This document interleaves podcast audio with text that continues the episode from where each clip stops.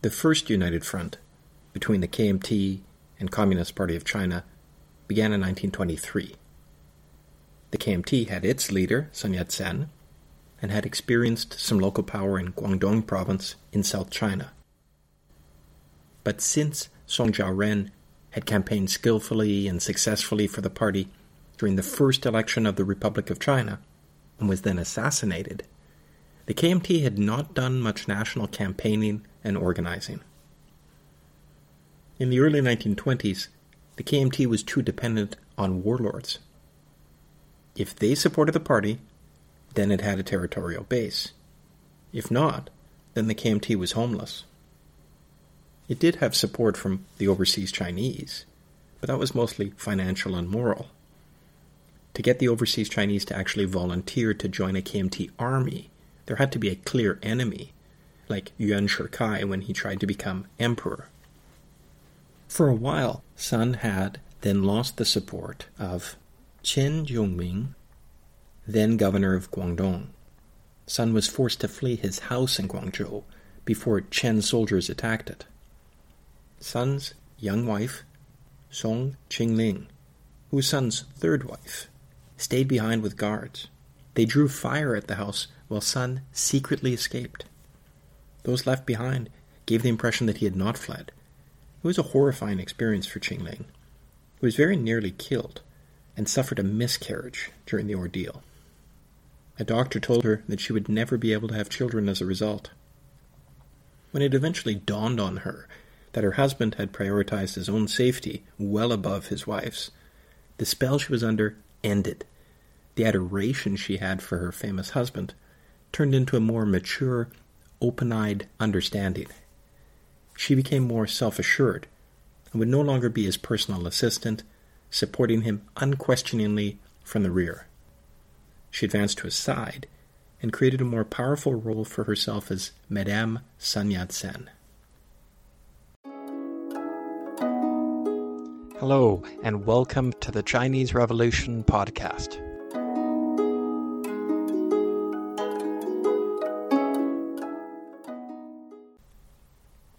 In 1923, Sun Yat sen's newest government in Guangzhou City was at risk from warlords on two sides.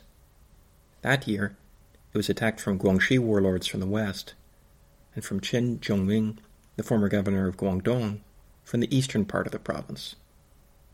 Sun also faced hostile forces to the north, who were allied with Wu Peifu. Sun's government was completely dependent on mercenaries, mostly from Yunnan province. They had no real loyalty to the government and were sucking the territory dry to feed themselves and line their own pockets. They seized railway assets, increased taxes, and disregarded orders from Sun's government.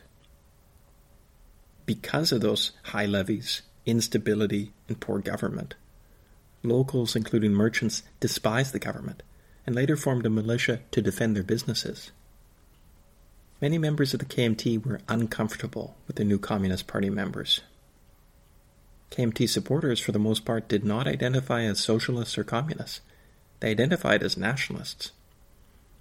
But it was clear that both parties needed to organize. The communists, taught by Russians who had just gone through a successful revolution, knew how to organize and mobilize. Sun and Mikhail Borodin became close. Borodin's real family name was Grusenberg. Borodin was an alias he had taken. Grusenberg had grown up in Belorussia. His earliest political involvement was with the General Jewish Labor Bund, before switching to the Bolsheviks around 1903. He was involved in the partially successful 1905 Russian Revolution but the Tsar survived it and spent the following years consolidating his power again. In 1906, Grusenberg was arrested and given the choice of Siberia or exile in Europe. He chose Europe and moved to London. But he was not welcome there and then moved to the United States. He was living there until the 1917 revolution broke out in Russia, and by 1918 he had joined Communist Russia and was active in its international work. In 1923, the Comintern assigned him to China. He and Sun both spoke English, and they talked together in that language. Grusenberg, and I'm going to call him that instead of his Russian alias because honestly, I can pronounce it easier. Flattered Sun when they were together, but privately wrote to his comrades in negative terms about Sun's intelligence. Mikhail believed, for instance, that Sun reasons in a simple way, like a man on the street. If his plan was to manipulate Sun, then Sun seems to have had the same intention towards Grusenberg. Sun had tried to keep his options open and reached out to both Hong Kong colonial authorities and to Japan for support, and was not putting all his eggs in the Soviet basket. Grusenberg didn't think much of the KMT at this point. He wrote that it was impossible even to call the Kuomintang a party. From all points of view, political, organizational, and theoretical, it was something very diffuse and undefined. Grusenberg went about organizing the KMT. Sun was fine with that. He recognized the need, but was himself not suited for that role. To the Chinese communists, Grusenberg explained that the reorganization provided an opportunity for infiltration of the Kuomintang. It must never be forgotten that in reality the work is done for the stabilization of the Communist Party, which aim should always be kept in mind, he told them. In November 1923, Chen Jiongming's troops were advancing from the east and threatening Sun's position around Guangzhou. Grusenberg urged the KMT to mobilize the masses. He said they were still passive and were essential. He proposed two decrees. The first would redistribute land, and the second limit the working day to eight hours. Militants should ride out to the countryside by bicycle or any means of transportation they could find and spread the word. He organized volunteers to man defenses, while another 500 mostly trained by communists, were sent to the front. Sun didn't sign those decrees because he said that the overseas Chinese would not agree with land confiscations. Nevertheless, Grusenberg's plan worked, and Chen's troops were pushed back. Guangzhou was safe, and Sun was even more appreciative of his Soviet ally. Now Sun gave Grusenberg even more freedom to organize. Sun called him his Lafayette, Lafayette was the young French nobleman who had supported George Washington and the American Revolution and helped them win national liberation. In the KMT's reorganization Congress in January 1924, there were delegates from various provinces, major towns, and the overseas communities. Sun appointed half the delegates, and the other half were elected by local party members. The alliance with communists was controversial. Sun gave eight speeches during the Congress and encouraged the party to follow the Russian model. He was active in the proceedings, intervening and forcing votes as needed. The main opposition came from Guangdong and the overseas Chinese, especially the Chinese businessmen in Southeast Asia. They were opposed to communism. Longtime KMT members criticized Chen Duxiu, the communist chairman, because he had previously been so forceful against the KMT one controversy was about the redistribution of land. Among the opponents of land redistribution was Wang Jingwei. Wang is a fascinating character and one who will keep reappearing in the story. He will be a leftist alternative to Chiang Kai shek for the leadership of the KMT after Sun Yat sen's passing. When he failed to control the KMT, he eventually allied with the Japanese and led their puppet government in Japanese controlled China. He's certainly considered a Chinese villain, as history is usually taught. He will become the Chinese Quisling. But for now, he was a rising star in the KMT, usually considered on the left of the party. But in 1924, he was opposed to land confiscation because it would promote class conflict. Watered down language was eventually agreed to. The party stood for land redistribution to peasants, but didn't specify how the land would be obtained. On January 25, 1924, the Congress was suspended for a few days to mourn and honor Vladimir Lenin, who had just died. When it reconvened, 24 members of the KMT's Central Executive Committee were elected. Three of them were communists. Seven more were elected as deputies. communists oversaw organization, peasants, and labor. But the KMT's conservatives controlled two thirds of the top positions. Sun Yat sen had always valued weapons and soldiers. Before the end of the Qing dynasty, he had had to fundraise to purchase weapons and to pay secret societies to fight for his revolution. Now a new option appeared. The Russians would fund and provide weapons for an army if it built a military academy. A military academy had been crucial in building Yuan Shikai's power base. He had built the Baoding Military Academy during the late Qing period, and many of his important supporters and future warlords had become officers after training at the Baoding Military Academy. Now the KMT, with the support of the Russians and the new Communist Party of China, would create its first military academy. Sun had always wanted this from the Russians. Their weapons and support for the new Whampoa military academy was their main contribution to China at this time.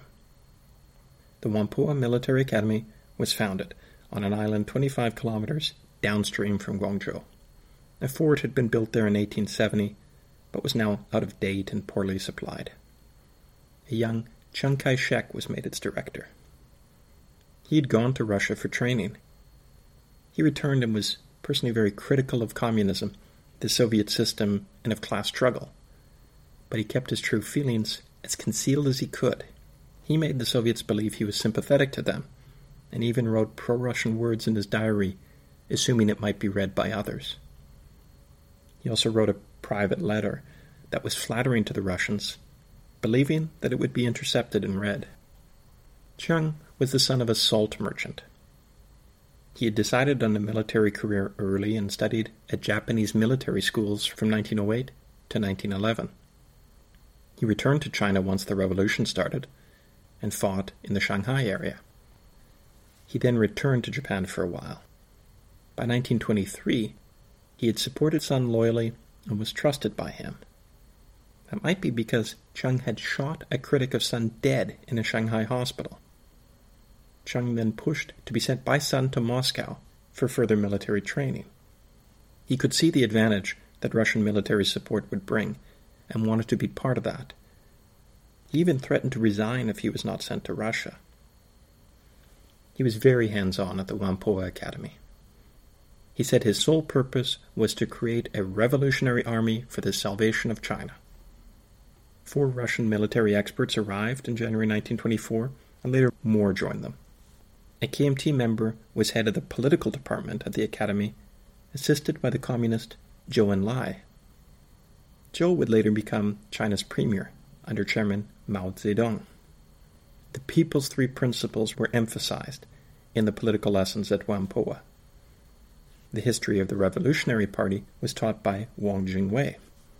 The first group of trainees were 500 candidates were young men who had not previously served in warlord armies. Grusenberg missed Chiang's true feelings. At one point he wrote, Chiang is an ordinary soldier he has no political ideas at all. Grusenberg saw Chiang's previous request to train in Moscow as a positive, had a potential sympathy with the Soviets. In truth, Chiang believed the Russians didn't have any sincerity and had only one objective in China building up the Communist Party. And perhaps Russia had territorial ambitions around China too. But Chiang was a good enough poker player to deceive Grusenberg. This was crucial in allowing Chiang to run the Whampoa Military Academy and to build a future power base in a manner like Yuan Shikai did. Sun Yat-sen was always interested in a northern expedition, to move troops north from Guangdong and to seize national power. An army was critical for that goal. After the KMT Reorganization Congress, internal opposition to the Communists continued and increased. Letters were circulating criticizing the Communists, Wang Jingwei made an anti-communist speech in mid-1924. Chiang was careful to avoid those critics of the communists. Grusenberg was watching them. By mid-1924, the communists were active in organizing peasants for class warfare in rural Guangdong. As part of the KMT, they founded the CEC's Farmers Bureau and the Farmers Movement Training Institute. As part of the Communist Party, it was the Farmers Committee. Their goal was to organize peasant associations to organize poor and exploited peasants. Within the KMT, they worded it as to liberate the working classes on the basis of the People's Three Principles. In reality, it was to be the instruments of class struggle in the countryside. They deliberately excluded large landowners, priests, and moneylenders as members. In early July 1924, 38 students wanting to go to the people were given political instruction. Two months later, the number was 225, and they were given military training. By August, Sun was becoming concerned. He tried to control the movement. You must be very cautious in your propaganda. You should especially persuade all farmers to cooperate with the government. And deliberate carefully on the method to solve the relation of farmers to landlords, so that the farmer will benefit and the landlord not suffer loss, he said. But that instruction was ignored, and the peasant associations had violent battles with village militias controlled by local elites. Grusenberg sent government troops from Guangdong to rural areas to support peasant associations. Sun, meanwhile, was starting to be ill. The KMT had a longer relationship with trade unions in Guangdong province. In fact, that was what had attracted Sneevliet to the KMT and was a major reason why he had pushed for a united front between the Communists and the KMT. In the summer of 1924, there was a major strike in Guangzhou on nationalist grounds. The Governor General of French Indochina had been visiting Guangzhou when he was assassinated in a foreign concession there. The British and French responded by imposing a passport requirement on Chinese entering their concessions. This offended Chinese nationalists who did not want to have to show a passport to travel within the Guangzhou city region. Since the May 4th movement, this was intolerable. The strike resulted, and Sun negotiated with the British and French. They eventually relented and dropped the passport requirement, and the strike was considered a success. Sun was seen as spokesman and supporter of mass nationalism. He could be seen as anti imperialist. The communists got involved and built their connections in the urban labor movement in Guangzhou. Meanwhile, in Beijing, Cao Kun, the leader of the Zhili clique, had become president of the republic in an embarrassing way. He had openly bribed members of parliament to vote for him and was widely seen to have been extremely corrupt in a seizure of the presidency. Then, in September 1924, one of the warlords within the Zhili clique power base rebelled. Feng Yuxiang, the Christian warlord, surprised Zhili generals and seized Beijing. Cao Kun was forced out in a coup d'etat. A northern expedition by Sun against the Zhili clique was no longer needed. They had been removed from power. Sun now tried to negotiate to assume the presidency and unite China. This was certainly his idea. It was not communist ideology for Sun to ally with the Christian and Manchurian warlords and take control from Beijing. But given that there was a power vacuum, Sun thought that he had a chance. His maneuvers were described as an attempt for a great central revolution. Sun published a manifesto on going north to explain his goals. On November 12, 1924, on his 58th birthday, 20,000 people came out in Guangzhou in a lantern lit parade to honor him. The next day, he, along with 18 supporters and his wife, Song Qingling, boarded a ship to head to Hong Kong before sailing north. Meanwhile, in the north, negotiations were resulting in Duan Qirui coming out of retirement to head a provisional government. Power vacuum was filling in. And Sun's anti imperialist statements and alliance with the communists were making him enemies. He was not well received in Shanghai on his way north, as that city was a Western stronghold and a commercial power base. Sun used the trip north to negotiate with the Japanese for support He went to Kobe in Japan, but they preferred Duan Qirui. Sun was warmly received, but got no offers of support. Sun was not invited to Tokyo. Meanwhile, Duan's representatives in Tokyo negotiated well and received support. Sun left for Tianjin and arrived there on December 4th, 1924, having received no advantage for his side trip to Kobe. When Sun landed in Tianjin, he was received warmly, but a photo of that arrival shows him looking sickly. In fact, he was dying of cancer. The next day, he was forced to bed. He still negotiated from there for the presidency, but Duan Duanqirei was out negotiating him. At the end of the month, Sun traveled to Beijing, not to assume the presidency, but for treatment at the Peking Union Medical College. It was the leading health facility there, funded by the Rockefeller Foundation. In January 1925, he had surgery, and terminal cancer of the liver was diagnosed. Now, Grusenberg was at the bedside of the dying man. So too was Wang Jingwei. The battle for Sun's legacy and to be his successor was starting. Next time we'll discuss what Sun's death meant for the struggles. How would Sun be remembered? Who would replace him? Would the United Front hold? Please join us for that.